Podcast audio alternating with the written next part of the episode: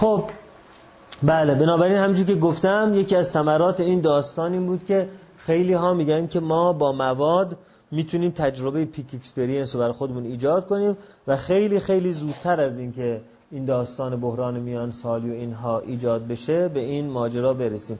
این ماجرا همونطور که اون موقع توی اون جنبش هیپی ها مد شده بود الان هم دوباره مد شده.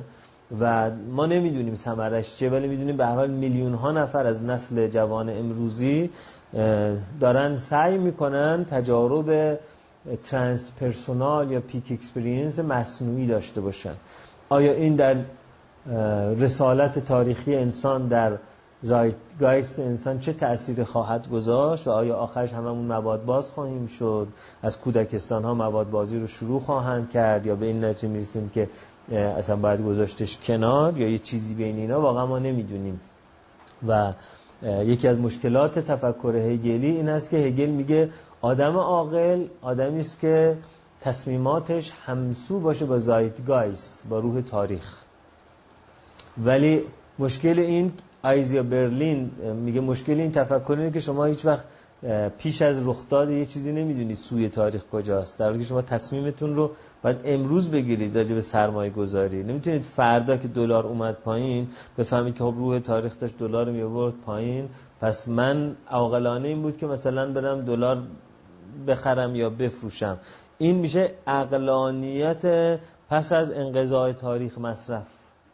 این مشکل هست. و حال نمیشه به این معنا عقلانی تصمیم گرفت که الان چه تصمیمی درسته با روح تاریخ الان.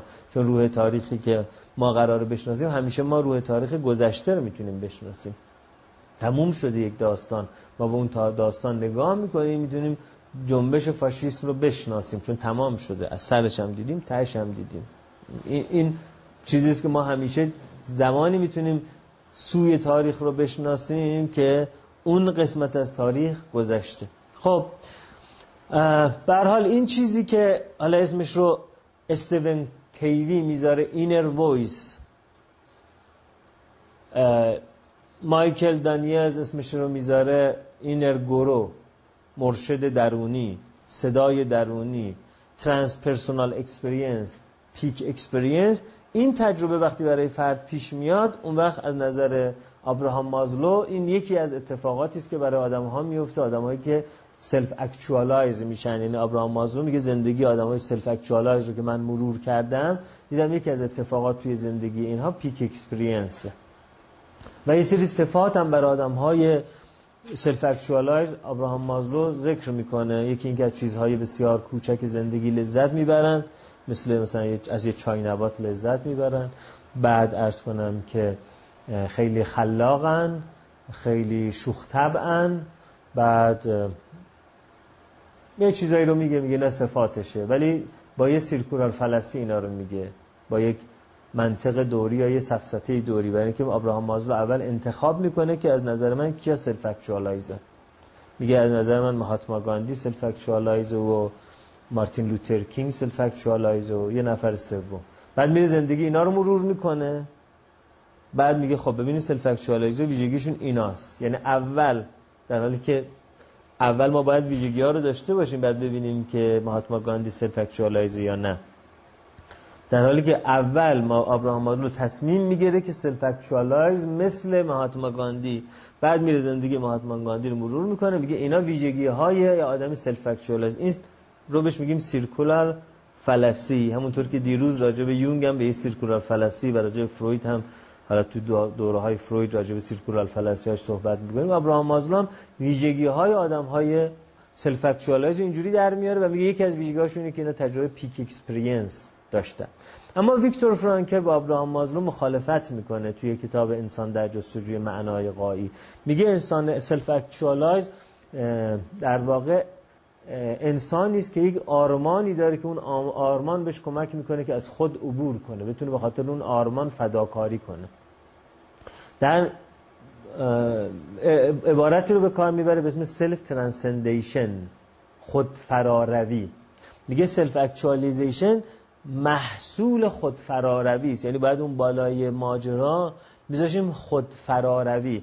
یعنی کسی که یک آرمانی رو پیدا می‌کنه که این آرمان انقدر براش معنا پیدا می‌کنه که به خاطر اون آرمان حاضره احترام رو از دست بده حاضره عشق رو از دست بده حاضر امنیت رو از دست بده حاضر درد جسمانی هم بکشه.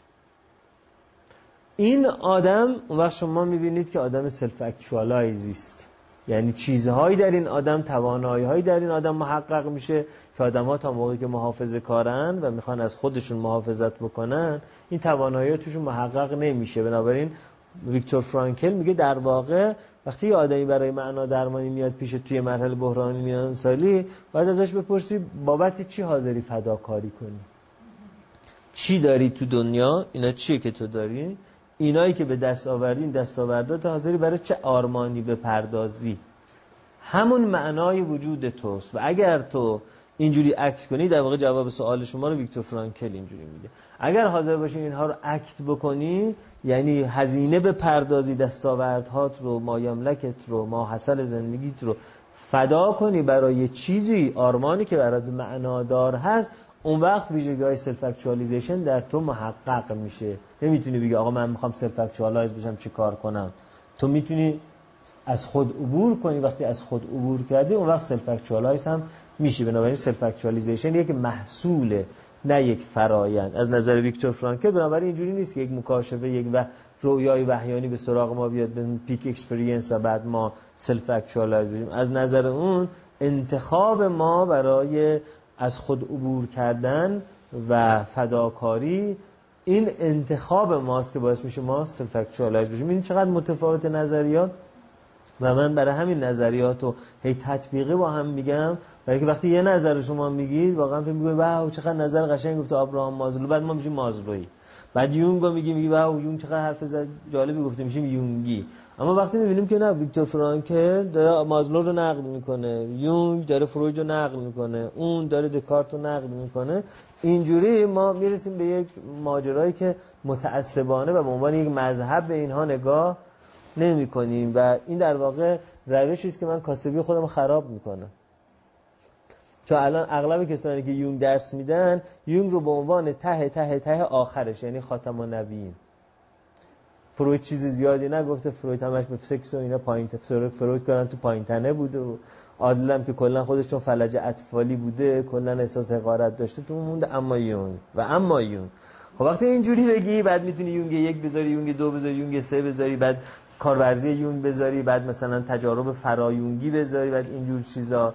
ولی وقتی بگه ها اینقدر یونگ من درس میدم کتاباشم خوندم ولی اینقدر حرف مهمی نزده. خیلی از حرفاش سفسطه خیلی حرفاش نظریه پردازی بی بنیاد خیلی از حرفاش دیگران نقد کردن. خیلی هم اون حرفای قشنگ هم زده. اون وقت دیگه نمی‌تونم تشکیل یک business محکمی بدم. بعد مجبورم امروز که یونگ درس میدم فردام TA رو درس بدم. پس فردام sex therapy رو درس بدم. پس سر فردام سیناپس خوانی درس بدم. من که خودم کاسبی خودم خراب می‌کنم. می‌تونم یه دکون باز کنم اکبر جوجه و فقط یه مدل غذا بدم رب انار شنودا بولن رو بزنم کنار جوجه یونگ. و کلا شعبه دو بزنم شعبه سه بزنم شعبه چهار بزنم حلقه های اتصال تشکیل بدم و خیلی بیزینس خوبی می‌شد. ولی من متاسفانه خیلی خرابه کردم. راجع مولانا هم این کاری کرده چون اغلب کسانی که مولانا درس میدن میگن حضرت مولانا حیش از اینجا میگن زیرش هم باید این زبون باید بچسبه به دندونای آسیات زیر مثل عربات درست تلفظ کنیم. وقتی شما بگه حضرت مولانا می‌تونی یه عمر باش کاسبی بکنی. ولی وقتی بگه مولانا این حرفش نقل قول بوده این حرفش مال اون زمانه بوده این حرفش توش سفسته وجود داره این حرفش توش چه می‌دونم ارتجاع وجود داره به درد زمان ما نمی‌خوره. وقتی اینجوری راجع به مولانا صحبت کنی بعد دیگه نمی‌تونی ترم دو مولانا رو درس بده. یا آدما قهر می‌کنن میرن دیگه این به مولانا بد گفته. یا آدما مشرک میشن میگن خب دیگه مولانا هم که فهمیدیم دیگه. حالا چه به مولانا سه مولانا چه مولانا ده؟ مثلا همچی مولانا اینقدر وقتی براش نمیشه گذاشت. بنابراین این تنها قابلیتیه که من توی زندگی تونستم به دست بیارم که نذارم خودم کاسبی بکنم و قابلیت بهتری نتونستم. خب بگذاریم از ویکتور فرانکل و مازلو و خب حالا یون میگه ما در سوشالیزیشنمون تبدیل میشیم به یه آدم های پاره پاره. اسکیزوفرنیا. خب اسم یه بیماری است ولی واقعا اینه که کسی که اسکیزوفرنیا میشه اسکیزوفرنیا نمیشه. یعنی کلمه غلطی است که براش گذاشته شده. به احترام یوگین بلویلر که استاد یونگ بود این کلمه اسکیزوفرنیا برای بیماری اسکیزوفرنیا باقی مونده. اما کلمه درستش کلمه که امیل کرپلین آلمانی به کار برده بود و démence précoce یا praecox dementia یعنی پسرفت عقلانی زودرس. برای اینکه امروزه می‌دونن که مهمترین problem در بیمار اسکیزوفرنی اینه که neurocognitive processing توش مختل میشه. یعنی پردازش پیچیده نمی‌تونه انجام بده و پسرفت پیدا می‌کنه به یک بچه دو ساله یا بچه پنج ساله یا بچه هفت ساله. پسرفت neurocognitive پیدا می‌کنه. در نتیجه واقعا اسم درست این بیماری باید می‌شد praecox dementia یا démence précoce ولی خب دیگه به حال به دلایل تاریخی اسم یوگین بلویلر روش موند. اسکیزوفرنیای واقعی در همه ماست. اسکیزوفرنیا به این معنی که چند پاره شدن تفکر در همه ما رخ میده. ما اسکیزوفرنیای فرهنگی داریم. فکر می‌کنم داریوش آشوری این واژه رو به کار برده. اسکیزوفرنیای فرهنگی داریم. اسکیزوفرنیای فرهنگی همین که مثلا ما مثلا فرض کنید که سوار ایرباس میشیم ولی مهماندار میگه ان تا دقایق دیگر در فرودگاه مهرآباد به زمین خواهیم نشست. چون اگر ان الله نگه اخراجش می‌کنه. می‌دونید که آقای قرائتی هواپیما نشست سی سال پیش و دید که مهماندار میگه تا دقایق دیگر در فرودگاه مهرآباد به زمین خواهیم نشست. مهماندار رو صدا زد گفت چرا نگفتی ان گفت خب برای دستگاه های ما میگه ما بعد 5 دقیقه دیگه زمین بشینیم. گفت دستگاه های شما مهمتر یا خدا؟ بعد اومد این رو در تلویزیون عنوان کرد و یه جریانی تشکیل داد. شرکت های هواپیمایی توی متنشون تجدید نظر کردن و شما هر شرکت هواپیمایی که ایرانی سوار شید دقت بکنید مهماندار می‌خونه. ان الله در دقایق دیگر حالا جدا از اینکه اول برای روح پرفتوه شهدا و سلامتی رهبر دعا می‌کنه ان الله تا دقایق دیگر فرود میاییم هم توی اون ماجرا گفته میشه. خب اسکیزوفرنی فرهنگی یعنی این. اسکیزوفرنی فرهنگی یعنی زوار سوار ایرباس میشی ولی میگه انشاءالله باید بگی. میگه آقا سیستم داره نشون میده. میگه سیستمت غلط کرده نشون میده. خدا باید نشون میده خدا نشون نمیده. انشاءالله باید بگی. خب اسکیزوفرنی فرهنگی یعنی یه تیکمون اینجاست یه تیکمون اونجاست یه تیکمون اونجاست یه تیکمون اینجاست. چهارشنبه سوری با فشفشه یه چینی. سفره هفت‌سین با ماهی طلایی جشن سال نو چینی این اسکیزوفرنی فرهنگی دنیای اسکیزوفرنی واقعا اگر به واژش دقت کنیم problem ی است که می‌تونه جهانگیر باشه اصلا globalize باشه. ولی اینجا می‌تونیم بگیم در واقع انسان socialize انسان اسکیزوفرنی است. به این معنی که پاره پاره شده است. من اصطلاح وصله ای رو گذاشتم. یعنی یه چیزهایی که نداره بهش وصله شده یه چیزهایی که داره ازش مسله شده. مثلا مردی که میل به آرایش کردن داشته باشه در یک فرهنگ مرد آرایش نمی‌کنن این بخش خودش رو مسلم می‌کنه هبلا که خانوما نگاه می‌کنه میگه آخ خوش به حالتون کاش منم لاک می‌زد بعض زنی که بخواد راننده ترلی بشه ممکنه باز بهش بخندن دیگه. البته الان دیگه تغییر کرده خانم هایی هستن که راننده ترلی هم ولی من یادم بچه که بودیم یه دختر خاله ای داشتم. پنج سالش بود بهش می‌گفتن مثلا محسا می‌خواد چه کاری بشه می‌گفت راننده تریل. همه میزن زیر خنده. چون ما زابولیم دیگه تو زابول 40 سال پیش زنی رانندگی. رانندگی نمی‌کرد. چه برسه که راننده ترلی بشه. در نتیجه مثل عربستان سعودی بودیم ما. برای همین عربیم خوبه. در نتیجه وقتی که محسا می‌گفت راننده ترلی می‌خواستم بشم همه میزن زیر خنده یه جوک شده بود. هر وقت خنده کم میآوردن برای که قومیت ها رو مسخره نکنن محسا رو صدا میگم می‌گفتم محسا می‌خواد چیکار بشه؟ می‌گفت راننده ترلی هم میخند خب این راننده ترلی بودن محسا باید مسله بشه ازش کنده بشه. الان مهندسه. مهندسه نمی‌دونم مهندسه چی ساختمان یعنی چیز چقدر من بی معرفتم به خدا. همشون نظرشون اینه که من خیلی بی معرفتم آره نمی‌دونم چه کار می‌کنه واقعا ولی می‌دونم مهندسی خونده. خب یه تیکای از خودمون رو مسله کردیم. یه چیزهایی به ما وصله شده. مثلا گفته شده که تو باید به عنوان مثلا یه آدم معدب لطفا بذاری جلوی همه حرفات. این به من وصله شده. یه تیکه هایی که اون بالا مونده و به من اجازه داده شده که داشته باشم مجوز دادن پرمیشن دادن و تشویق کردن ریوارد دادن. اون میشه پرسونای من ویترین من نقاب من ماسک من.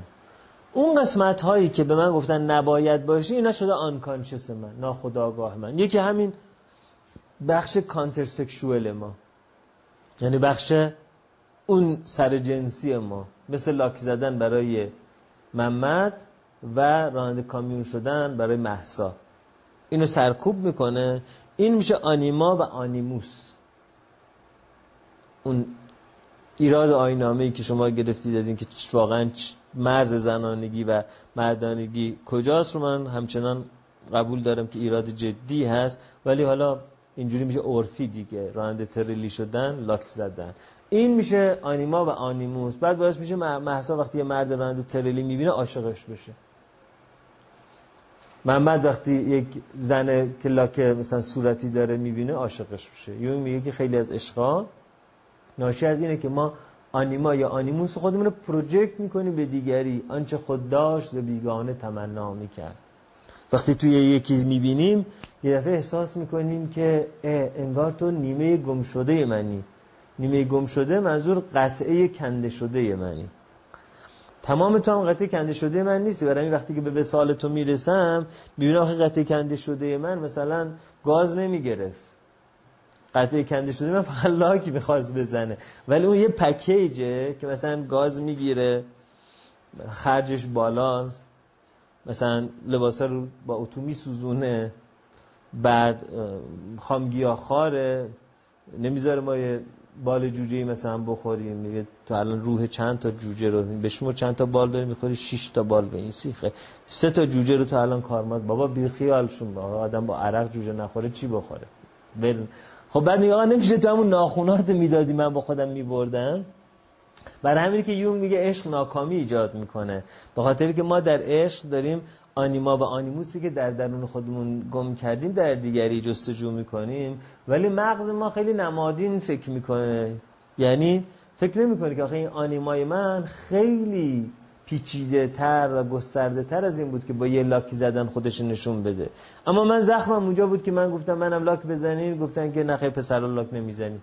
اونا همه لاک زنگ گفتن ببین ما لاک داریم زخم من اونجاست. در نتیجه آنیمای خودم با همین نمادهای بسیار ظاهری جستجو می‌کنم. بعد وقتی به وسالش می‌رسم می‌بینم من ناکام موندم. بعد میگم نه تو آن تا هم آن نیمه گم شده. من نبودی. باز می‌ذارم میرم دنبال یه نیمه گم شده دیگه میگردم. جان؟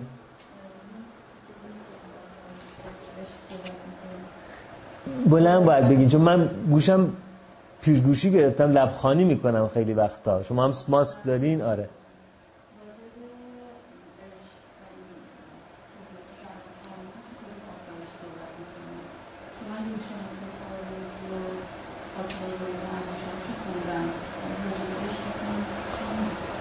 راجب عشق توی کتاب با یونگ و حسه که مصاحبه میگل سرانو هست با یونگ و حسه اونجا بیشتر صحبت می‌کنه. چون کلا کار میگل سرانو راجع به همین آنیما هست. با یونگ مصاحبه ای که می‌کنه خیلی نظریات راجع به عشق توی اون کتاب میگه. بله. در انتخاب همسر شما فردی رو انتخاب می‌کنید که بدترین ویژگی های والد غیر همجنس شما رو داشته باشه. و بهترین ویژگی ها و بهترین بله. ویژگی. و این ارتباط به همون بحث آنیمو و که نه اون بحث دیگه یه تو ایماگو میگن که در واقع بیشتر اون بحث فرویدیه تا یونگی. توی اون بحث میگن که خب شما هر جایی که زخم می‌خوری توی زندگی دو تا واکنش نشون می‌دید یکی واکنش اجتناب یکی واکنش تکرار. واکنش اجتناب اینه که مثلا شما وقتی که می‌بینید که مثلا توی کاشان میری جیب شما رو می‌زنن دیگه کاشان نری. میشه واکنش اجتناب. واکنش جبران اینه که اتفاقا چون جیب شما رو در کاشان زدن دوباره پا میشی میری سه باره داری میری. و مرتب بر میگردی می‌خوای در واقع یک تجربه خوب رو پیدا کنی که روی اون زخمه بذاری بگی دیده رفتم کاشان مثلا دیگه جیبمو نزدن در نتیجه یونگ میگه فروید میگه ما خیلی وقتا دچار repetition compulsion میشیم.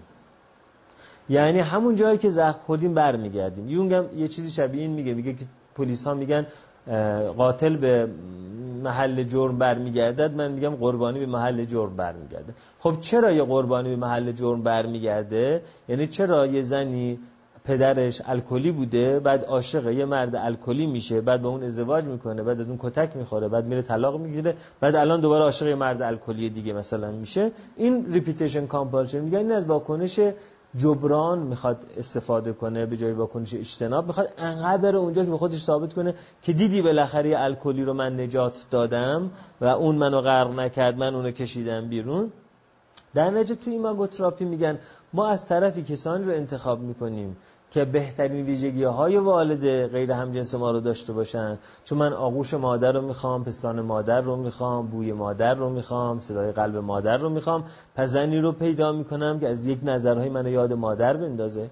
ولی در این حال برای اون repetition compulsion زنی رو پیدا می‌کنم که ویژگی های منفی مادر رو هم داشته باشه. یعنی اگه مادر منو طرد کرده دوباره اون منو طرد کنه.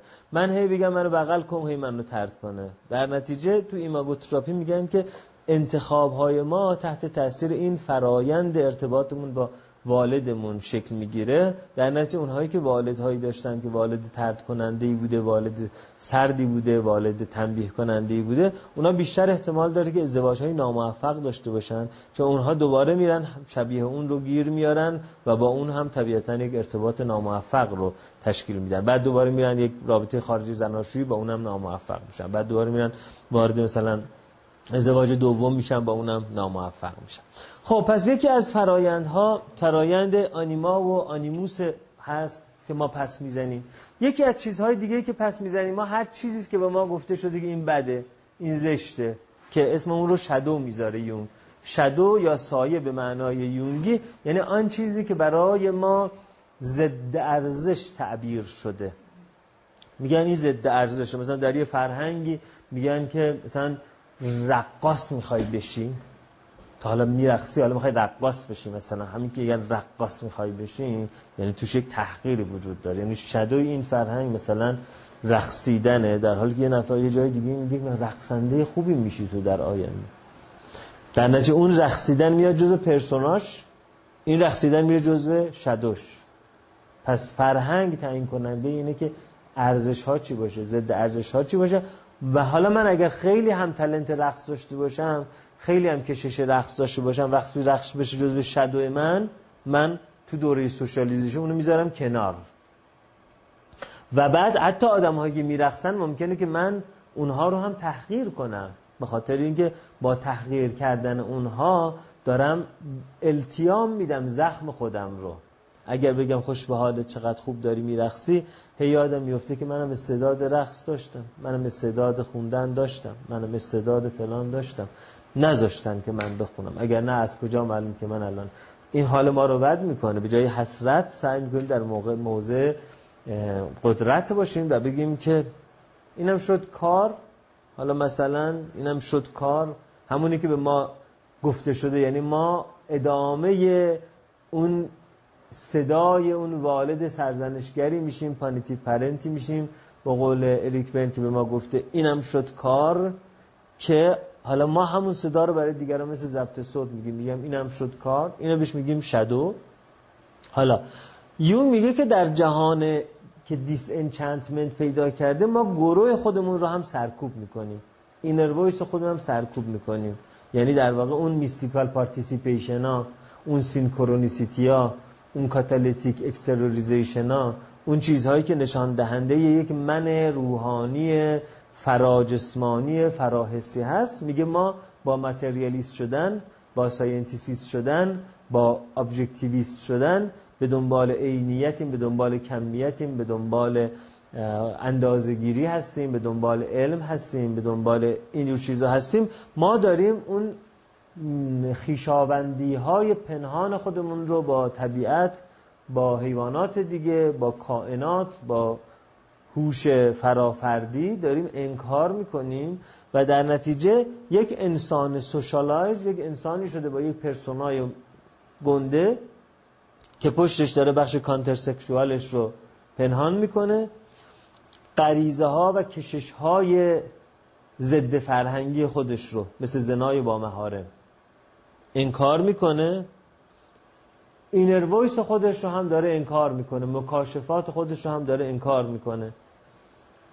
قصه مری پاپینز یاد دیدن مای مری پاپینز؟ رمان خیلی قشنگه ماری پاپینز. رو فیلمش هم والت دیسنی ساخته فیلم خیلی قشنگه ماری پاپینز مثلا یه, یه جادوگره یه خانم جادوگره در جهان مدرن که میره از بچه ها نگهداری می‌کنه به عنوان بیبی سیتر میره تو خونه ها از بچه ها نگهداری می‌کنه. بعد بچه ها تا موقعی که دارن شیر می‌خورن و به حرف نیمدن زبان گنجشگاه رو می‌فهمن با گنجشگاه حرف می‌زنن با کرما حرف می‌زنن با موشا حرف می‌زنن. کاملا واقعی. همین که زبان آموختن دیگه زبان گنجشکار رو نمی‌فهمن. بعد گنجشکا با هم حرف می‌زنن میگن که ای بابا اینم دیگه کر شد. دیگه اینم حرف ما رو نمی‌فهمه. در واقع اون نویسنده تراورس همچین کسی نوشته. تو اون قصه داره میگه که ما با خودآگاه شدن داریم از نیستان تا مرا ببریدن داریم از نیستان بریده میشیم دنبریده میشیم. و یونگ هم میگه که ما وقتی که در جهانی زندگی می‌کنیم که اون جهان disenchantment شده یعنی دیگه توش اون روح قدسی مانا. دیروز بکنم به اشتباه گفتم مایا نه؟ یا گفتم مانا.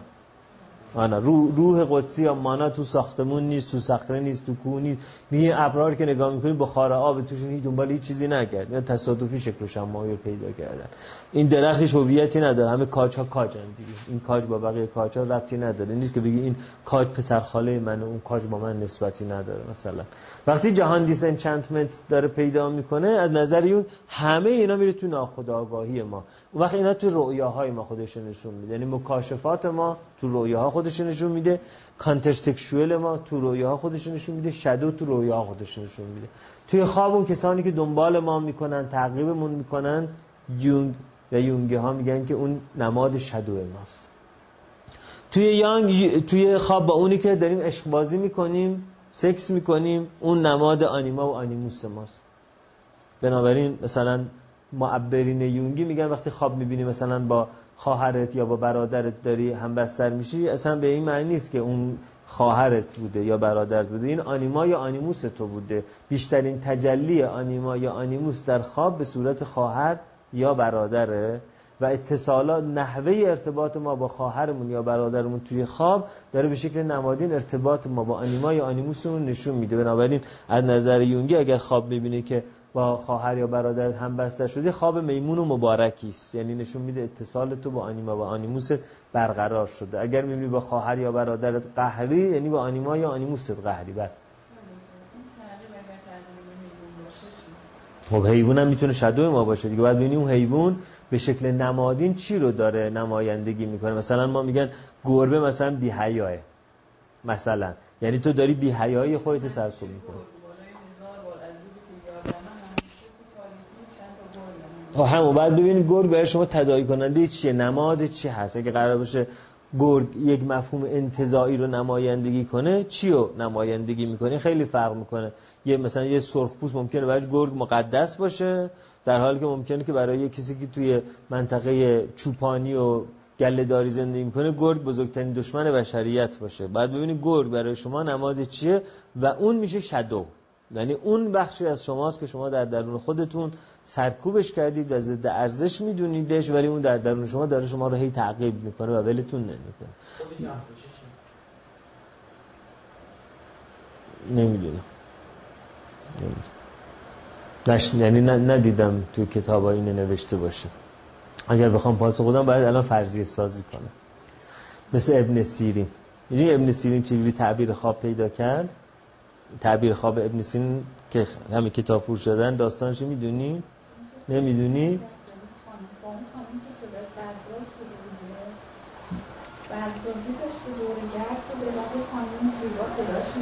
آره آره. شما خواست خوندید بله کتاب, کتاب ایمان آیت الله عبدالحسین دستقیب شیرازی. در کتاب ایمان آیت دستقیب شیرازی داستان ابن سیرین شدن ابن سیرین رو در واقع دو نفر در تاریخ اسلام تعبیر خواب می‌کنن. یکی حضرت یوسف یکی ابن سیرین. هر دوشون به خاطر این بوده که در واقع به زنا نگفتن. یوسف که داستانش با زلیخا رو می‌دونین ابن سیرین هم جوان زیبایی بود که به حال شاگرد فروشنده بود مثلا.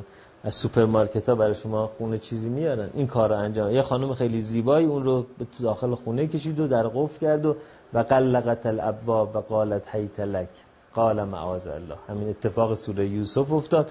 گفت که درار قفل کرد و گفت که خب بفرمایید بفرمایید. تو هیت لک ابن عبدالباسط اینو به چهار پنج شیوه می‌خونه. هیت لک هیت لک هیت لک هیت لک به چهار روایت همین بفرما تو رو عبدالباسط می‌خونه وقتی سوره یوسف رو می‌خونه. خب اما ابن سیرین از یوسف زرنگتر بود به که در بره و اونم بکشه و اینم بکشه و پیرن اون پاره بشه و در واکنن و آب ریزی بشه و بعد بره زندان و بعد اونا با چاقو درشون و ابن سیرین گفت بله چشم خیلی هم خوبه من از این چی بهتر می‌خوام سرکار خانم. فقط اجازه می‌دید من دستشویی برم بعد رفت دستشویی تمام چهره خودش رو به مدفوع خودش آغش بعد اومد بیرون گفت بفرمایید. بعد اون خانم گفت برو گم شو بیرون. بعد ابن سیرین رفت حمام. وقتی حمام از حمام اومد بیرون یه دفعه دید که تعبیر خواب می‌تونه بکنه. این داستان ابن سیرین همه این تعبیر خوابای ابن سیرین بر مبنای اینه که ابن سیرین به یه خانومی نگفت. یوسف پیامبرم همین کار رو کرد و علمناه تعویل رؤیا و ما به او علم رؤیا رو آموختیم چون به زلیخا نگفت. حالا اگر اینو چون تو کتاب ها ننوشته من بخوام الان جواب شما رو بدم باید در موقعیت ارتباط با زلیخا قرار بگیرم. پیرنم جر بخوره یا برم دستشوی اینها اون وقت می‌تونم جواب شما رو بدم. اگر غیر از این باشه باید رجوع کنم به کتاب ها یک کتاب هست به اسم دایره المعارف تعبیر خواب. دایره المعارف رؤیا و تعبیر رؤیا که گردآوری تمام آنچه که در کتاب های مختلف از تورات گرفته تا کتاب های یونگ و فروی راجع به رؤیا هست. این کتاب رو خانم مریم تقیپور ترجمه کرده انتشارات رسام منتشرش کرده. یک کتاب تقریبا 500 صفحه‌ای هست دایره معارفی ای تا زد هست مثلا ایش ممکنه باشه انیمال زدش مثلا باشه مثلا زیرو. عدد صفر مثلا. اینجوری تصمیم بندی کرده منم روش مقدمه نوشتم. به اون مراجعه کنید شاید تو اون نوشته باشه خود فرد تعبیرش خب به هر حال این ویژگی انسان به تعبیر لغوی اسکیزوفرنی و به تعبیر یونگی سوشالایزه که یه پرسونا داره و کلی ناخداگاه که شامل گروه هست شامل آنیما آنیموس هست و شامل شدو هست. خب وقتی راجع پرسونا صحبت می‌کنیم به معنی این نیست که ما ریاکارانه داریم برای بقیه نقش بازی می‌کنیم. یعنی گاهی اوقات خود کلمه پرسونا که معنی نقاب هست برای ما این تداعی رو ایجاد می‌کنه که یه آدم ریاکار و دروغگو و شارلاتان و شیاد پرسونا داره. بعد اگه یکی برگرده به ما بگه پرسونا شما فلانیه میگیم پرسونا خودت فلانیه. در حالی که این پرسونا به معنی شیاد بودن و شارلاتان بودن نیست. این پرسونا به معنی ساخت اجتماعی واقعیته. ساخت اجتماعی هویته. هویت یک بازی اجتماعی است قرارداد اجتماعی است. به من گفته شده جنسیت فلانه. در که یه جاهایی از دنیا ممکنه جنسیت اونقدر اهمیتی پیدا نکنه. به من گفته شده قد کوتاه قد بلند بودن چنینه. در یه از دنیا ممکنه این قد اصلا اهمیتی پیدا نکنه. پس ما یه ساخت اجتماعی هویت داریم. اون سازه ای که ناشی از ساخت اجتماعی هویته که ما منجر به این میشه که من بخشهایی رو از خودم مثله کنم و چیزهایی رو به خودم وصله بکنم اون اسمش هست پرسونا. در نتیجه همه ما پرسونا داریم. هر کس که داره هویت اجتماعی داره پرسونا داره دیگه. هر چی که تشویق شده و ما اون رو تکرار کردیم یعنی پرسونا ما. بنابراین شاید به جای پرسونا مثلا اسمش رو اگر همین میذاشتیم مثلا هویت اجتماعی دیگه این توهین محسوب نمی‌شد. پس وقتی میگیم نقاب اصلا به معنی این نیست که این یه چیز لزوما بد هست و اصلا قرار نیست ما بندازیم دور. مثلا بگیم پرسوناتو بذار کنار. این اصلا گفتمان یونگ این نیست که پرسوناتو بذار کنار. گفتمان یونگ اونه که شادوت رو هم کشف کن. اما قرار نیست که اگر تو الان پرسونای دکتر بودن داری دکتر بودن تو دروغ باشه. نه من پزشکم دیگه. پرسونا یعنی هویت اجتماعی من نقش اجتماعی من شغل من. آیا در تفرد باید پرسونا رو بذاری کنار؟ یعنی من میگم تا موقعی که تو خودت دکتر می‌دونی هیچ وقت به تفرد نخواهی رسید. نه اصلا اینجوری نیست. در تفرد من باید shadow ی خودم رو انکشاف کنم اکتشاف بکنم. اما اصلا به این معنی نیست که من باید پرسونای خودم رو بندازم دور. و اصلا مگه قابل دور انداختن هست بخش از هویت من؟ خب و وقتی که ما سرکوب می‌کنیم چه اشکالی داره حالا ما سرکوب کنیم؟ سرکوب ما این ثمرات رو برای ما داره. سرکوب ما می‌تونه باعث projection بشه. یعنی shadow باعث این میشه که ما project بکنیم. حسادت خودمون رو سرکوب می‌کنیم. بعد آدمهایی رو که اصلا نمی‌شناسیم میشون میگیم آدم حسودیه. میگیم تو از کجا فهمیدی؟ میگه از انرژیش فهمیدم. و وقت انرژی حسودی مگه چه رنگیه گفت نمی‌تونم بگم چه رنگیه مثل یه رنگ سبز چرک میمونه. خب این که انرژی حسودی دور این بود این projection حسودی خودت تو این آدم از کجا می‌شناسی؟ شرط projection یا فرافکنی؟ یعنی ما راجع به موقعیت های مبهم به شکل تکرار شونده یک تشخیص رو بگذاریم. این نیست که هر حرفی ما بزنیم projection ه یکی مثلا روانکاوی می‌کنیم میگه این نارسیسیسم میگه آی دکتر شما داری نارسیسیسم خودتونه به من project می‌کنی. میگه project project تعریف داره. تعریف project اینه که شما در موقعیت مبهم بارها و بارها و بارها یه تشخیص رو بگذاری یعنی تا از در میاد توی یکی میگم که تو narcissist ی. از کجا فهمیدی کفشات ورنی تو narcissist ی؟ اون یکی دیگه تا میاد تو تو نارسیسیستی. از کجا فهمیدی؟ چه می‌دونم. عینکت ریبن نارسیسیستی. می‌فهمم دیگه من روانشناسم دیگه. این پروژکشن حالا چه اون که این حرفو می‌زنه روانپزشک باشه چه یه فرد عامی باشه چه یه فرد حال بین باشه. این پروژکشنه اما چنین نیست که یه آدمی پنج جلسه آمد از زندگیش برای من تعریف کرده تعریف کرده به سوالات من جواب داده ازش آزمون گرفتم. بعد میگم اینا به خاطر نارسیسیسم بالاته اون میگه شما داری projection می‌کنید. نه projection تعریف داره. همه تشخیص های ما projection نیست. تشخیص تکرار شونده در موقعیت های مبهم. این آدم هر که می‌بینه نمی‌شناسه میگه این هیزه. این هیزه. این هیزه. بابا این چه کار کرد؟ نه به من یه سیگنالی داد. چه سیگنالی داد؟ چشمش تو چشمم گفتن لبخند زد. خب شاید این لبخند اجتماعی بوده. نه هیزه. من می‌فهمم. من سنسورام تیزه. می‌فهمم این هیزه. اون یکی هیزه اون یکی هیزه بعد شوهرم بهم نظر داره پسرمون بهم نظر داره. سوپر بهم هم از نظر داره. راننده تاکسی بهم نظر داره. بابا بزرگم بهم نظر داشته. من یادم نمیاد ولی فکر کنم نظر داشته. چون تو عکسا می‌بینم که داشته به من نگاه می‌کرد و اینجور چیزا. این میشه projection این یکی از ثمرات این است که ما shadow ی خودمون رو نشناسیم. یکی از ثمرات این که ما shadow ی خودمون رو بخوام نشناسیم و سرکوبش کنیم یعنی اینا شیوه های مختلف repression ه یکی از شیوه هاش reaction formation ه یعنی ما پرسونای متضاد با آنچه که در shadow مون هست اتخاذ می‌کنیم. یعنی برای اینکه خسیس بودن من دیده نشود من سخاوت افراطی به خرج میدم. همه دارن شاباش میدن. اون عروس که با چاقو رو میره باید باش برقصن کیک رو ببرن. رقص چاقو. اون پولی که میدن همون شاباشه درسته؟ آره. همه دارن شاباش میدن پنجاه هزار تومن. من این دفعه دست می‌کنم تو جیبم شاباش میدن 500 هزار تومن. یه سخاوت افراطی خیلی وقتا می‌تونه reaction formation یک خساست افراطی باشه.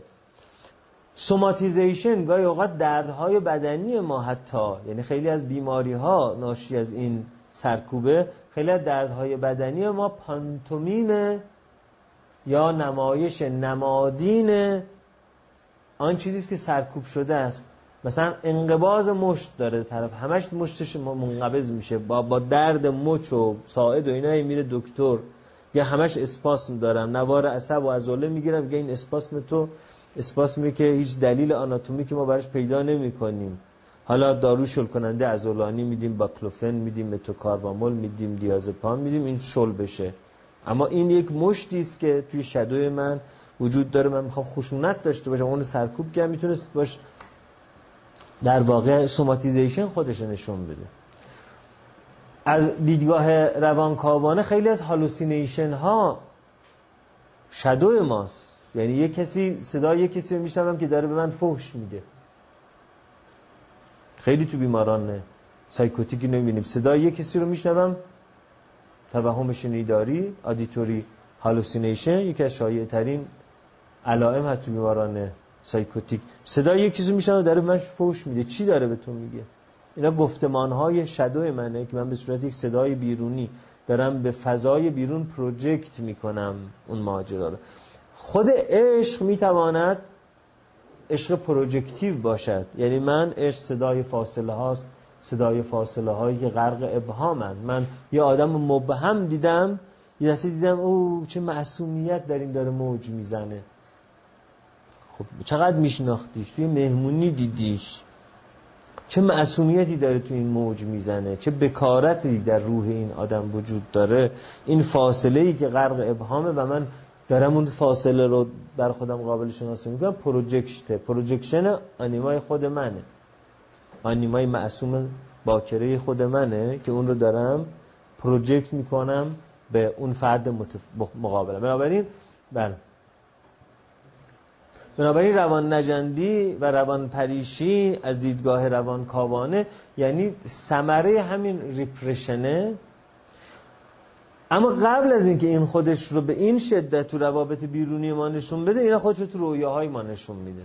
یعنی اگر به رویاها با ظرافت و دقت بپردازیم به جای اینکه این پروژکشن رو توی زندگی شغلیمون ببینیم تو زندگی اجتماعیمون ببینیم تو رویاهامون می‌تونیم بشناسیمش. یعنی رویاها شکل لطیف و ظریف همون مکانیسم ها و فرایند که اگر ما در رویا نشناسیمش در زندگی واقعی خودش به صورت روان نجندی یا روان پریشی ممکن خودش نشون بده. بله. مکانیسم های دفاعی ناخداگاه ناخداگاه هم بله.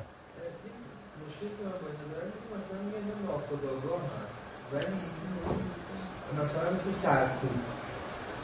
خداگاه خب حالش بد میشه.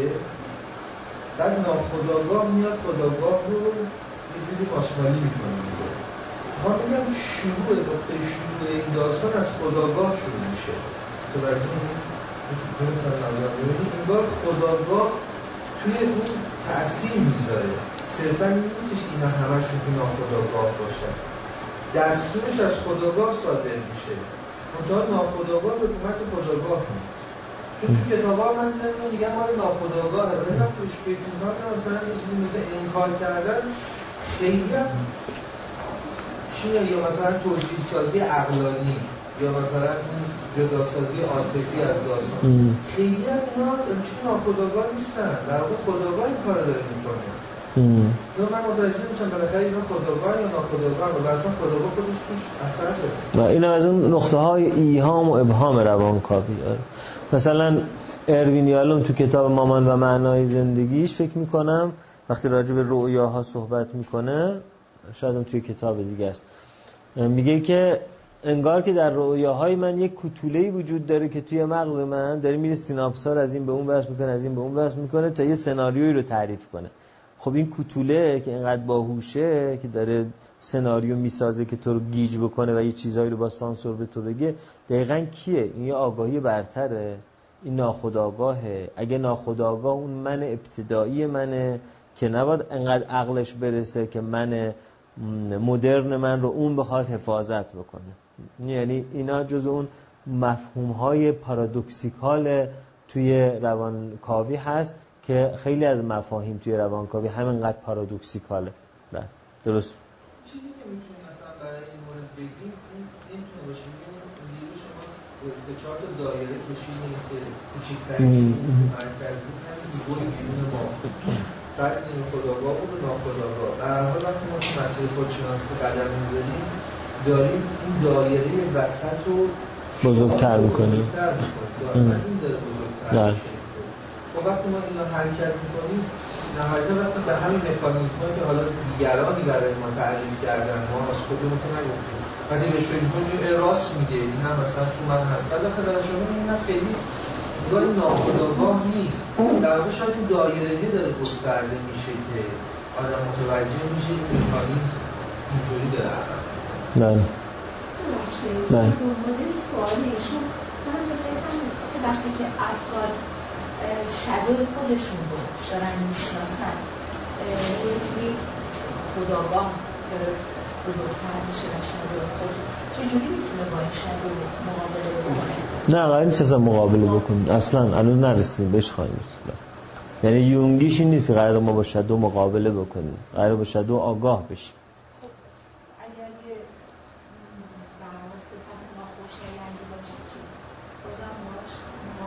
نه آخه روانکاوی که درس اخلاق به ما نمیده. روانکاوی می‌خواد ما رو به خداگاهی برسونه. خب. بله. به حال این داستان داستان های روانکاوی باز همونجور که دیروز گفتم توی سینما ایده خیلی خوبی خلق کرده. مثلا فیلم بلک اسون دارن آرونوفسکی دقیقا از مفهوم مفهوم یونگی شادو و پرسونا استفاده کرده. می‌دونید توی داستان دریاچه قو در واقع شاهزاده خانمی هست که تلسم توسط یک جادوگر تبدیل به یک قو شده و بعد وقتی یک شاهزاده ای او رو در یک شرایط خاصی که مثلا ماه کامل ببینه که اون از قو بودن خارج شده اون شاهزاده عاشقش میشه. اینجا تلسم میشکنه. یعنی تلسم ها توی قصه های پریان معمولا یه پرمیشن هم داره. یه جایی تلسم میشکنه. در حالی که تلسم های زندگی ما خیلی هاشون پرمیشن نداره. یعنی هرچه که ما به بنبست می‌خوریم متعصب تر همون راه رو میریم. چون پرمیشنش از نظر اریک برن به ما داده نشده. اما تو قصه پریان خب این تلسم شده بود این دختر شاهزاده. اما اگر در یه شرایط خاصی که خود جادو فراهم کرده بود که مثلا شب ماه کامل این دختر از قو بودن خارج می‌شد و به همون زیبایی خودش دیده می‌شد اگر همون موقع یک شاهزاده اونجا بود و عاشقش می‌شد اون وقت این دیگه تلس شکسته می‌شد.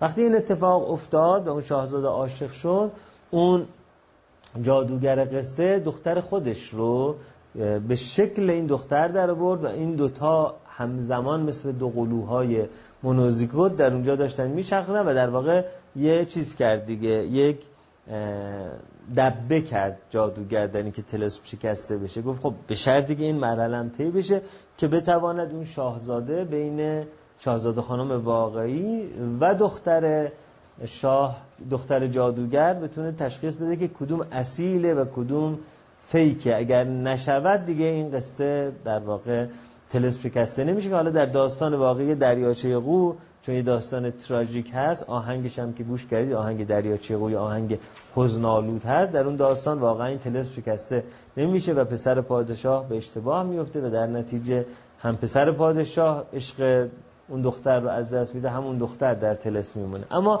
دارن آروفسکی با این قصه یک داستان یونگی ساخته که انگار قوی سفید همون پرسوناست و قوی سیاه همون شدوه. بنابراین اینجا اشتباه پسر پادشاه یک تراژدی نبود. اشتباه پسر پادشاه یک قدم پیشرفت بود و اون قدم پیشرفت بود که خداگاهی توانست با شدو و سال به سال پیدا بکنه. و در نتیجه در این داستان دو تا بالرین هستن که دارن مسابقه میدن که کی نقش اول باله رو پیدا بکنه. اونی که قوی سفید هست یه دختر خیلی پاک و معصوم و باکره هست که کاملا با تابوها و حرمتها و حریمهایی که مامانش براش کشیده داره جور در میان همه کار خوب می‌تونه انجام بده ولی اونجایی که باید نقش کرشمه شیطنت آمیز رو انجام بده شهراشوب باشه اون نقش رو نمی‌تونه انجام بده. اون ور قضیه دختر دیگری که بالرین هست اون اونه که مثل شدویی میمونه. یعنی هر کار که این نکرده اون کرده. هر جا که این نرفته اون رفته و حالا همونطور که در پوستر فیلم رو می‌بینید در این جریان این پرسوناژ شکسته میشه ترک ور میداره و زیر پوست این دختر پر سیاه اون قوی سیاه بیرون می‌زنه و حالا یه همچین داستانایی و به هر حال اگر یه همچین فیلمی رو شما بخواید تحلیل کنید تنها راه تحلیل کردنش این هست که با نگاه یونگی تحلیلش کنید. این فیلم هم یه ده سال 7 سال پیش اینجا ما تحلیلش داشتیم دو دو ساعت راجعش صحبت کردم. وایسش رو آقای طباطبایی گم کرده اگر نه فیلم جالبی بود. تحلیل یونگی این فیلم رو. یا مثلا فیلم Fight Club با تو این فیلم Fight Club ادوارد نورتون نقش کسی رو بازی می‌کنه که کاملا به همه هنجارهای عرفی فرهنگی پایبنده. بعد آشنا میشه تصادفاً با برد پیت که اونجا نقش کسی رو بازی می‌کنه که همه هنجارها رو داره میشکنه. و بعد خانه ادوارد نورتون برد پیت ادوارد نورتون آتیش می‌گیره مجبور میشه بیاد تو خونه برد پیت اقامت کنه. بعد با همدیگه یک کلوپ مشت‌زنی یا یه fight club تشکیل میدن و همه جا رو میشکنن می‌زنن به هم میریزن می‌کشن یه gang تشکیل میدن اینجور چیزا. و آخر فیلم معلوم میشه که در واقع خود ادوارد نورتونه که این کارا رو داره انجام میده در حال که توی فیلم ما بینیم برد پیت این کارا رو انجام میده. در واقع این ادوارد نورتون کسی است که تسخیر shadow خودش شده و ناخودآگاه خودش کارایی می‌کنه که اونو داره project می‌کنه به دیگری. این فیلم ها رو بنابراین فقط با نگاه یونگی می‌تونیم ما بفهمیم. خب به حال در مسیر تفرد یکی از کارهایی که ما باید بکنیم اینه که این project های خودمون رو بفهمیم. reaction formation های خودمون رو بفهمیم. و shadow خودمون رو بشناسیم. اینکه میگن با shadow خودت به آشتی برسی اصلا معنیش نیست که اگه shadow حسودی دارم میگم از این بعد دلم می‌خواد حسودی کنم. نه قرار سرکوبش کنی نه قرار کنترلش بکنی نه قرار ترویجش بکنی. shadow خودتو بهش آگاه بشی. و از اون رفتارهایی که در واقع برای پنهان کردن این از خودت داشتی انجام می‌دادی یعنی داشتی project می‌کردی داشتی reaction formation می‌کردی. برای که این از خودت پنهان کنی اون رفتارها رو متوقف کنی. نه اینکه shadow رو متوقف کنی نه اینکه با shadow مقابله کنی نه اینکه shadow رو ترویج بکنی. اون رفتارهای پنهانکارانه دروغ گفتن به خودت رو قرار بشناسی و متوقف کنی. متوجه بشی اینا projection های من بود. متوجه بشی اینا reaction formation های من بود و بفهمی که آره من خیلی حسودم. می‌دونم خیلی حسودم. از بچگی هم حسود بودم. برای که حسود بودن خودم نشون ندم و فداکاری رو کردم. می‌دونم که این کارا به خاطر این بوده. این آگاهی است.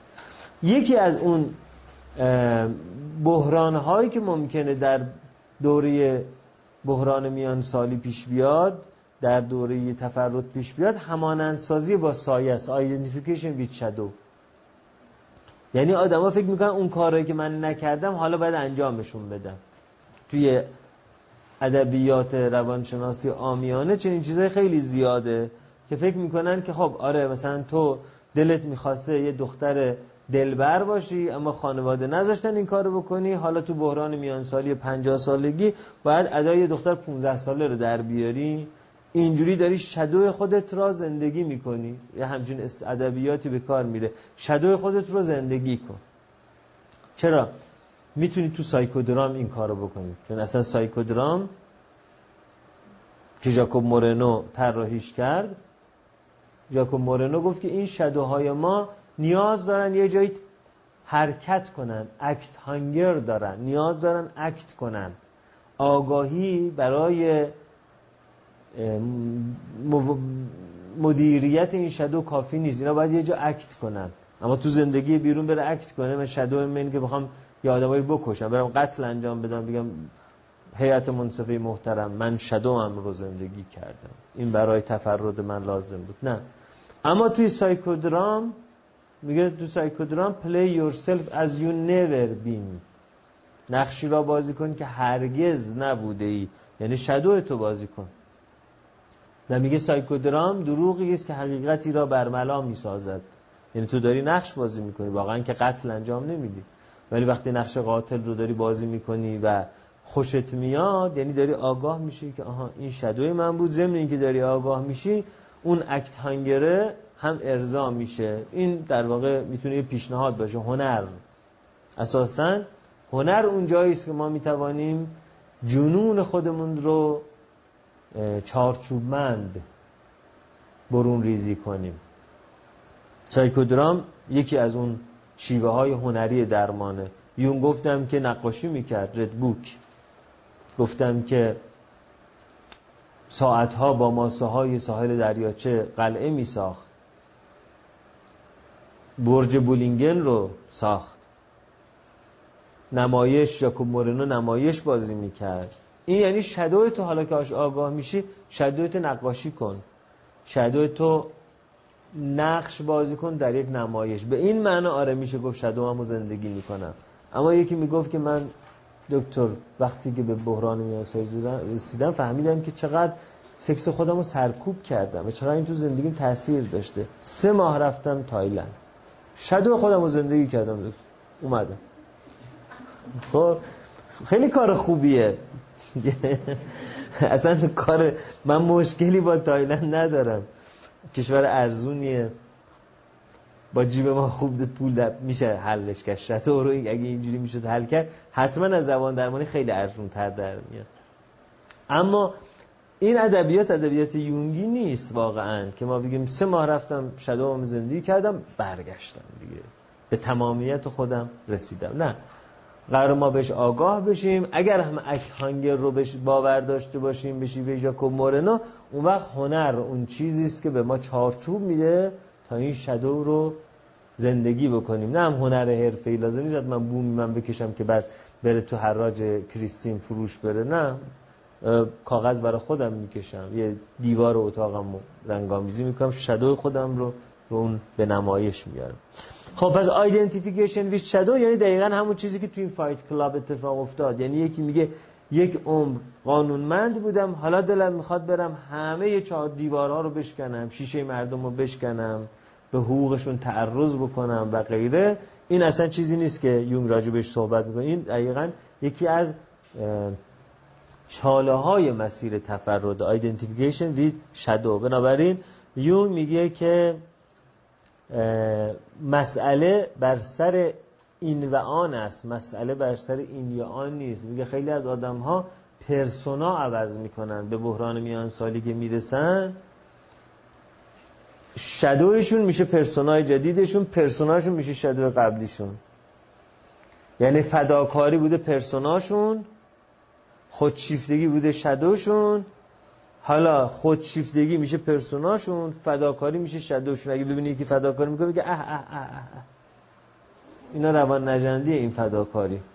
پرسونا و شدوشون جاش عوض می‌کنه. یونگ باز با همون شوخ خودش میگه که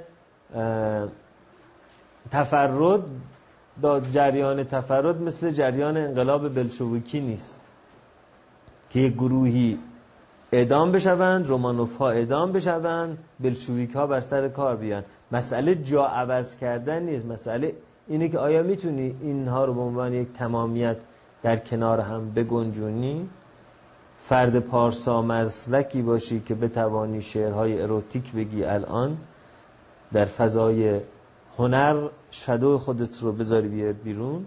می‌تونی به این نقطه برسی این و آن وجود داشته باشه این بند بازی ظریفه. اگر نه که این جای اون رو بگیره دوباره تو در واقع فقط در یه پرسونای دیگه و یه شدو دیگه ای هست. خب این در واقع بازم همون فلسفه هگلی توش وجود داره که یه تزه یه آنتیتزه یه سنتزه. یعنی اگر تا حالا یه پرسونا داشتی اون پرسونا تزیسه. شدوی تو بوده آنتیتزت.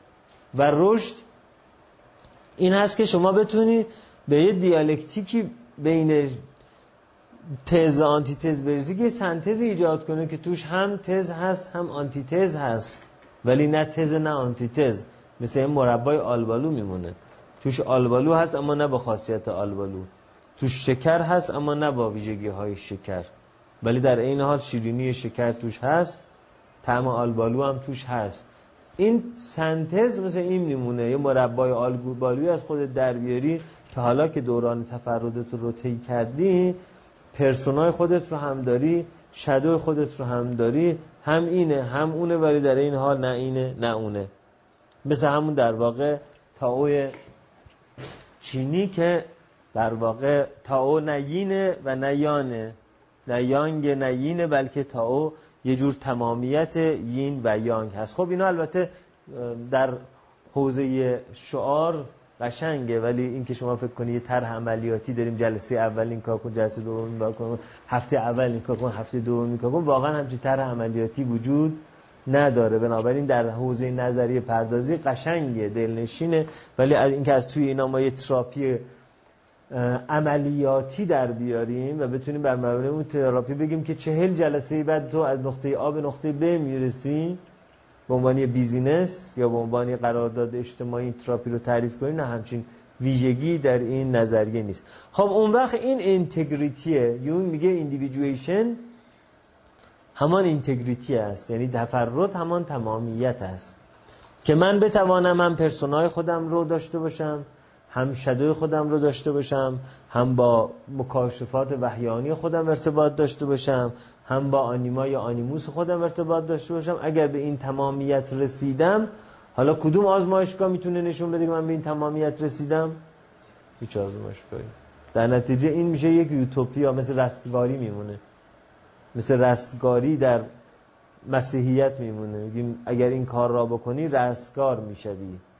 قولوا لا اله الا الله تفلحو به فلاح می‌رسی. رستگار می‌شوی. خب این رستگاری علم نشانه هاش چیه؟ بعد اگه بخوام نشانه هاش تعریف بکنیم ما میفتیم تو همون سفسته دوری یا مقالطه دوری مازلو. میگیم خب رستگار مثل فلانی. بعد نگاه می‌کنیم می‌بینیم فلانی یه پیپ دستشه میگیم ببین یه پیپ می‌گیریم دسته بعد فکر می‌کنیم که مسیر رستگاری رو داریم طی می‌کنیم. خب بازم تو سینما تاثیر این ماجرا خیلی جالب بوده. مثلا فیلم هفت سامورایی آکیرا کوروساوا رو اگر ببینید یک استاد سامورایی خیلی خودآگاهه و نقش ego رو داره بازی می‌کنه خودآگاهی داره بازی می‌کنه. قرار از یک روستا و مردمان بی دفاع اون روستا دفاع کنه. میگه خب شما چقدر پول می‌تونید بدید به ما؟ میگن انقدر پولو می‌تونیم به شما بدیم.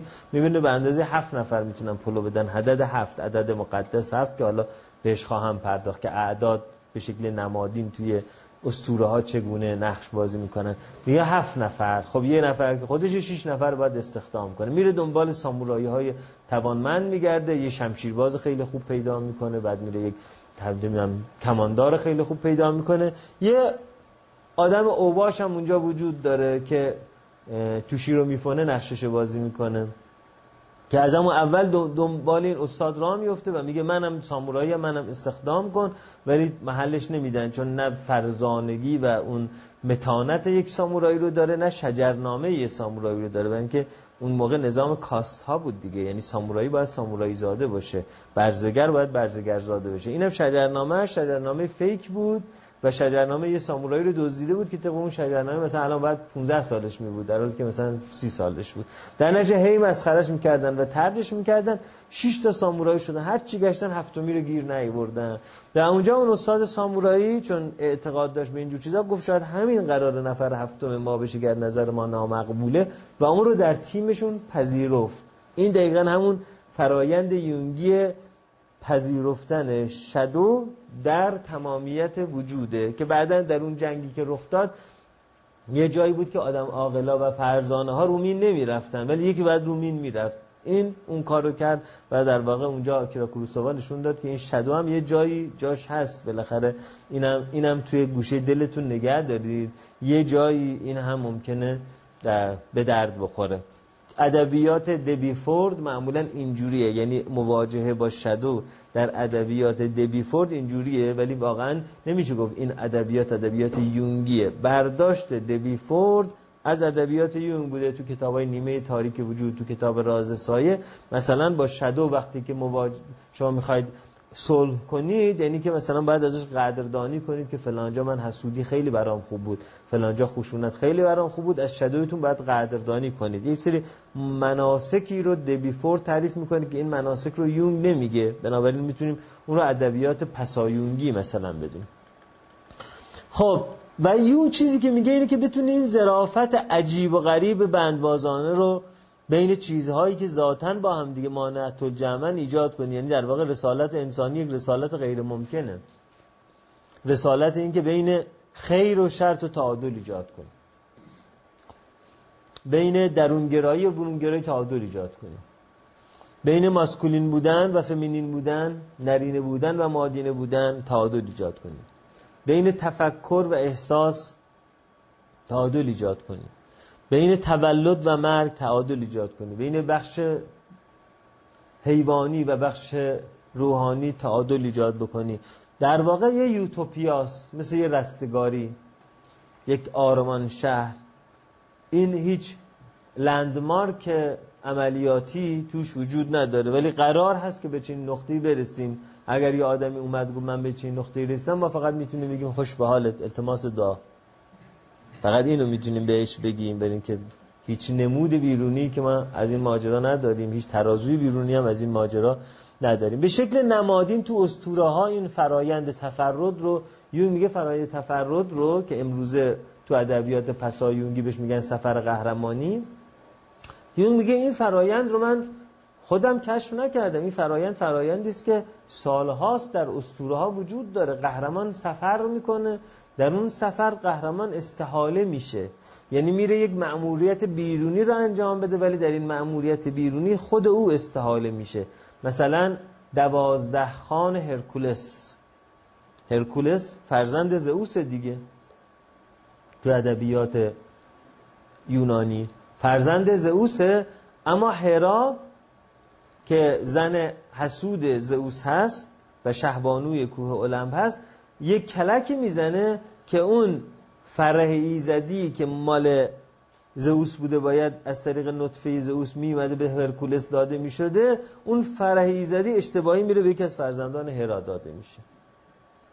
مثل کارهایی که تو دربارا هست مثلا مادر معمون یه کاری می‌کرد که امین مثلا شاه نشه خلیفه نشه مادر ناصرالدین شاه یه کاری می‌کرد که اون داداشش مثلا جاشو نگیره. هرا این کار کرد. فرح ایزدی به هرکولس داده نشد. اما در این حال تخم ترکه زئوس بود دیگه. یعنی نمی‌تونستن بهش بگن نه چون توهین بود به بله. نمی‌تونستن بگن بله چون فرح ایزدی رو به یک کسی دیگه واگذار کرده بود. بعد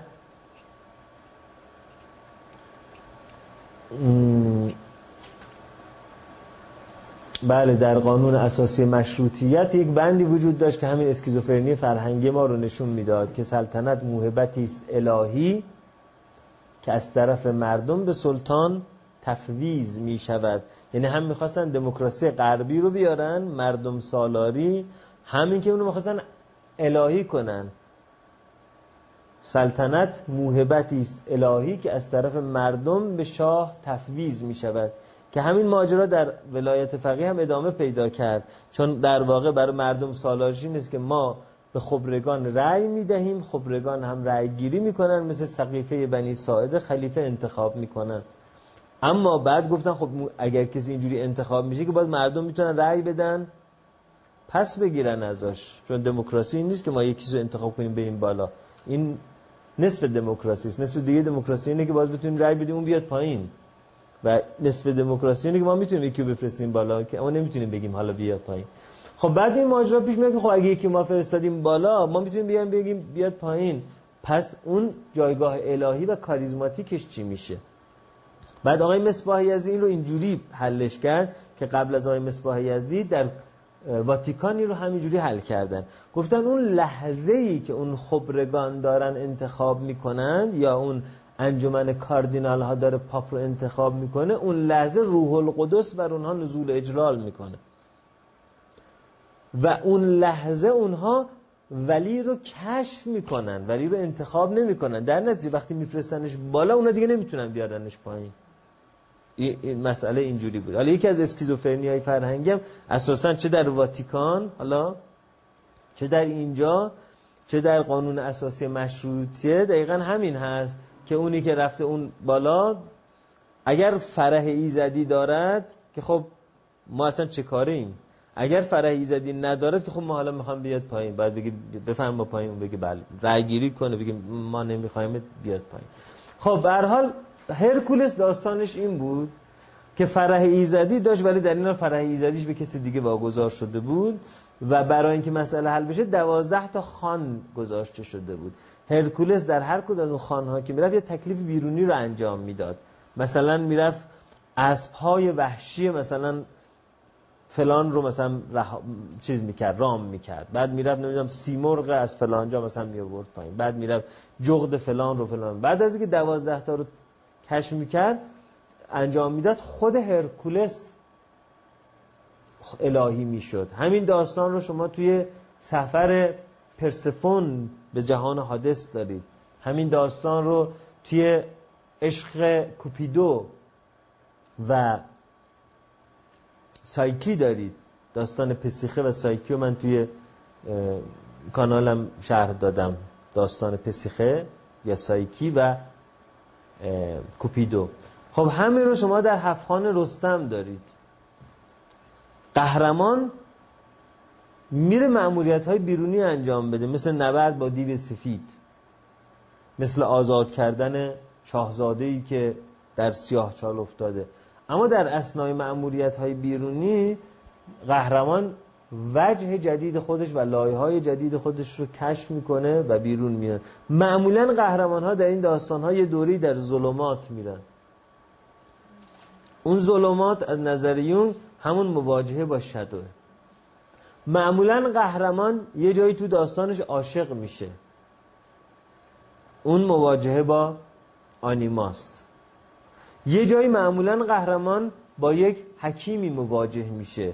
اون مواجهه با گروس. بنابراین یون میگه که این میت ها یا افسانه های قدسی یا اسطوره ها این داستان تفرد رو پیش از این هزاران ساله که دارن برای ما تعریف می‌کنن و بنابراین شما نمادهای این رو در فرهنگ های مختلف می‌بینید. خود ماندالا همونطور که جلسه اول براتون گفتم که به نوعی انسجام اجزاء متنافر هست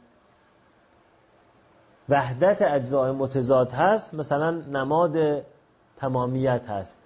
یا اینکه در بسیاری از قصه ها یک تخمی وجود داره که از توش جوجه میاد بیرون. و اون جوجه بعد یک کس دیگه ای میشه غیر از اونی که به نظر می‌رسه مثل قصه جوجه اردک زشت. یه نفر از تخم میاد بیرون بین جوجه مرغاست ولی بعدا معلوم میشه مرغ قوی زیباست. نه یک اردک زشت. در این همون داستان تفرده که این توی مرحله socialization باید همرنگ جماعت می‌شد نهایتا می‌شد یه جوجه اردک زشت. در حالی که وقتی که سفر خودش رو طی کرد از اینجا رفت به اونجا رفت از اونجا رانده شد این تراژدی زندگیش رو طی کرد. آخرش هم به جفتش رسید گفت چه جفت زیبایی یعنی در واقع projection آنیما آنیموسش بود و بعد عکس خودش رو دید خودش هم شکل اون میمونه دیگه. اینا همه نماد همین سفر تفرده یینیان از نظر یون که در واقع همون نرینگی و مادینگی است که در هم پیچیده میشه و یک تمامیت جدید رو ایجاد می‌کنه. اوروبروس یعنی حیوانات افسانه ای حیوانات افسانه ای تو تخت جمشید زیاد دیدید دیگه. تن شیر دارد سر انسان دارد بالهای عقاب دارد. تن گاو دارد پنجه های شیر دارد بالهای عقاب دارد سر انسان دارد. دیدید تو تخت جمشید زیاده.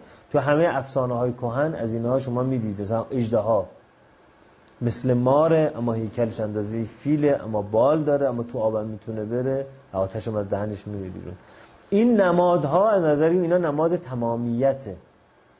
اسب شاخدار یونیکورن توی قرب خیلی زیاده. اسب شاخدار هم اسب یعنی خوب میدوه هم بال داره پرواز می‌کنه هم شاخ داره.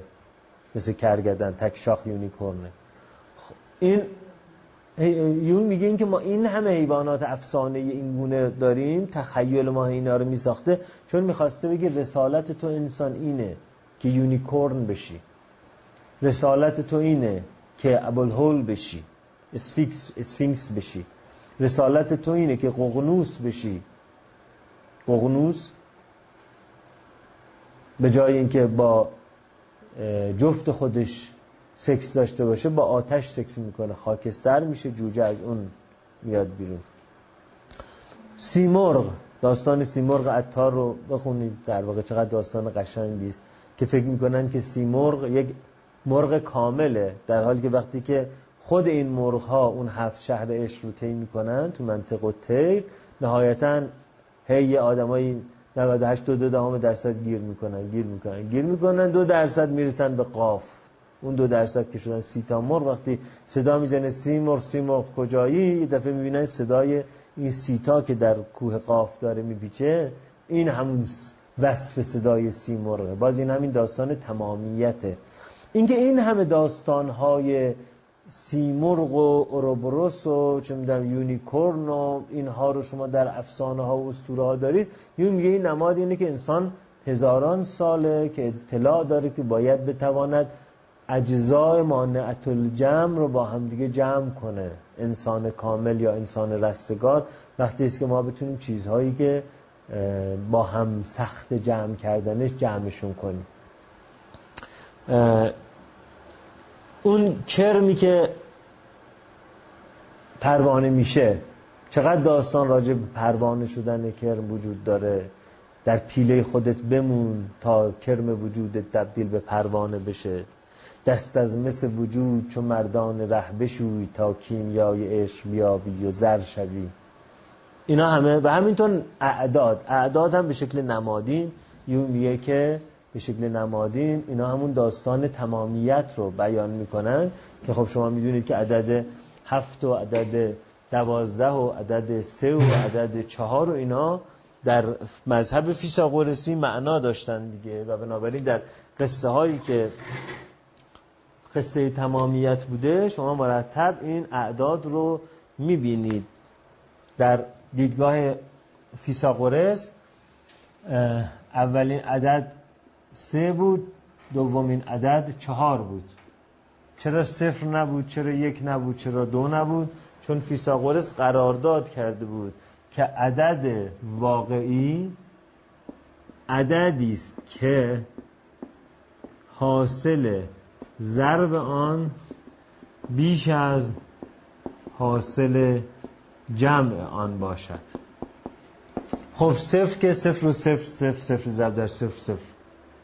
یکم که یک علاوه یک دو یک ضرب در یک یک. در نتیجه حاصل ضربش کوچکتر از حاصل جمع میشه. دو هم که دو دو تا چهار تا دوی علاوه دو چهار تا. می‌گفت با این قرار داده از عدد حالا خودش خیلی داستان جالبی است که در فلسفه ریاضی این مطرح میشه که اصلا عدد چیست. و با این قرار داده از عدد فیثاغورس گفت صفر هم که نیست یک هم که نیست دو هم که نیست. اعداد از سه شروع میشه. فیثاغورس مثل داستان آدم و حوا مرد محور بود. مثل افسانه های هلنیسم از گایا از زنانگی شروع نمی‌شد جهان. گفت پس اولین چیز مرده که سه هست دومین زنه که چهار هست. در نتیجه وقتی شما سه و چهار رو با هم جمع می‌کنید میشه هفت. یا سه و ضرب در چهار می‌کنید میشه دوازده. اینا میشه اعداد وسال اعداد تمامیت. تمامیت دو چیز متضاد. نرینگی و مادینگی. به همین خاطره که عدد هفت در استوره های مختلف مقدسه. عدد دوازده در استوره های مختلف مقدسه. امشا سپندان زرتشتی دوازده تا هستن هواریون دوازده تا هستن مهربانان آین مهر دوازده تا هستن امامان شیعه دوازده تا هستن. همینطور عدد هفت هفت شهر عشق دوازده خان هرکولس هفت خان رستم. این اعداد یون میگه که اینها همه در افسانه ها و اسطوره ها نمادهای تمامیت بودن ما پنج دقیقه دیگه میشه چای بعدیمونه داشته باشیم؟ آره. و آره پنج دقیقه دیگه میریم چای بعدی رو می‌خوریم و در نتیجه یونگ در فکر می‌کنه که اساسا تمام استور شناسی باستانی رو که ما بشناسیم یه جور نقشه راهه که داره رسالت انسان رو یادآوری می‌کنه که جمع کردن بین چیزهایی که مانعت و جمع هستن. یعنی یک ناممکن. رسالت انسان یک ناممکن هست. و در یک از کتابهاش هم که یون میگه رسالت زمانه ما حرکت از عدد سه به عدد چهار است. خب اگر ما این اسطوره شناسی رو نفهمیم میگیم چی؟ مثلا چی دریوری گفتی؟ منظور چیه؟ رسالت زمانه ما. تو روزنامه شرق دو سه سال, پیش یه نفر یک مقاله نوشته علیه یون به اسم پیامبر دروغین. بعد همین حرفای یونگ رو جمع آوری کرده بود گفته بود این اینا اینا این چی؟ یعنی مثلا وحی داشته می‌گفت عدد رسالت زمانه ما اینه خب در حالی که این بر مبنای یک چارچوب پنداشتی بوده. عدد سه فیثاغورسی یعنی نرینگی عدد چهار فیساغورسی یعنی مادینگی بعد نرینگی ویژگی هاش جاه طلبیه همون نرینگی چینی یعنی یان. ویژگیش جاه طلبیه ویژگیش ثروت ویژگیش تغییر دادن طبیعت ویژگیش تسخیر طبیعت ویژگیش کنترل. عدد چهار ویژگیش سکوت قناعت صبر پذیرش رضایت ایناست. در نتیجه وقتی یونگ اینو میگه پیامش اینه که جامعه صنعتی زیاد از حد جاه طلبی مصرف گرایی رقابت زدگی تغییر دادن طبیعت رو و کنترل کردن خود و دیگران و طبیعت رو داره ایجاد می‌کنه. یه ذره باید سرعتمون رو کم کنیم. یه ذره باید ترمز کنیم. یه ذره باید واسیم ولی این رو با این زبان که بیان می‌کنه ما تا فلسفه چینی رو ندونیم و فلسفه فیثاغورسی رو ندونیم فکر می‌کنیم که داره چه عجیب و غریبی می‌زنه. خب این بنابراین وقتی یونگ تمام تلاشش رو می‌کنه تا روح تاریخ زمان خودش رو بفهمه و این پیام رو در داره میده. یعنی این در واقع رسالت تاریخی یونگ این هست که این پیام رو به ما بده که شما باید به سمت مادین روانی بیشتر پیش برید بله.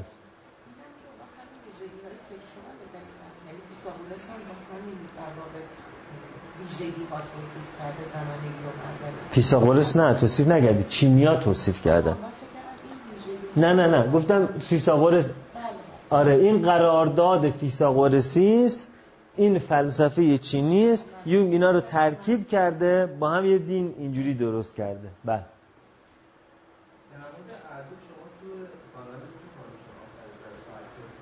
چیزای فرمودون دیدم فیثاغورس اینا. ولی برای من جا نیفتاد که ما مثلا می‌تونیم اعداد صرفا به فیثاغورس از هزار سال قبل از میلاد بوده. خب ببین وقتی که ما میگیم فیساغورس به این معنی نیست که فیساغورس ابداع کننده این بوده.